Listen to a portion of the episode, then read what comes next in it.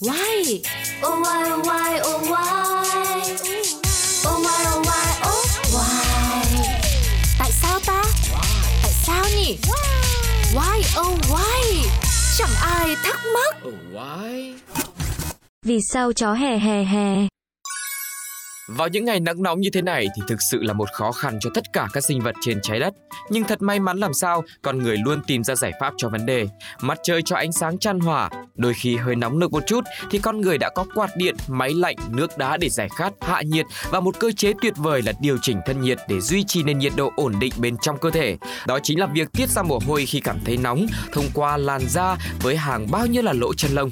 Cũng có rất nhiều loại động vật có cơ chế chung như thế này, nhưng một số khác thì không.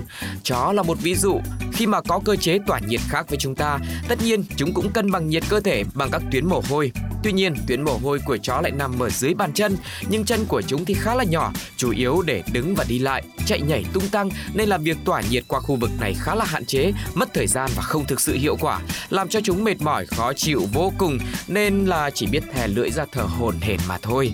Nhưng chính hành động thè lưỡi ra thở hổn hển đấy lại là một cách để giúp chúng điều hòa nhiệt độ cơ thể rất tốt.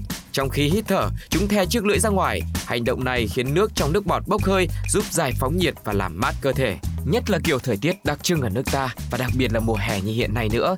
Còn những giống chó ngoại nhập như là Foxhound, Chihuahua, Pug rất dễ bị sốc nhiệt, đặc biệt là Foxhound. Đây được xem là bệnh sốc nhiệt ở chó. Nó không loại trừ loài chó nào, nhưng những con chó nhỏ lại hay mắc và người ta gọi đó là hội chứng chó nhỏ. Vậy thì khi trời nóng bức, các bạn nên để chó ở trong nhà có quạt hơi nước hoặc là máy điều hòa để chó dễ chịu. Nếu mà chó đã bị sốc nhiệt nặng thì nên gọi bác sĩ thú y đến để trợ giúp. Nhưng trong quá trình chờ đợi thì nên sơ cứu cho các bé trước nhé. Với những dòng chó lớn hơn thì các bạn cũng cần chú ý không được xích chó để ngoài trời nắng mà phải để chó ở nơi im mát có gió.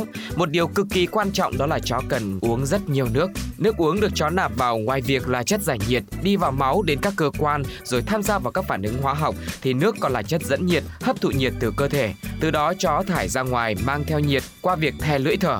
Vậy là thông qua những lý giải vừa rồi chúng ta đã hiểu được vì sao các bé cún ở nhà lại hay thè lưỡi khi thở, đó là để giải nhiệt và khi thời tiết đang quá nóng bức như hiện nay thì các bạn cũng chú ý chăm sóc những bé cún ở nhà thật là kỹ lưỡng và luôn luôn để các bé ở môi trường thật là mát mẻ, thoáng khí, thường xuyên tắm rửa sạch sẽ cho các bé cũng như là chuẩn bị nước đầy đủ để các bé lúc nào cũng có nước để uống thoải mái trong mùa hè nóng nực như thế này nhé.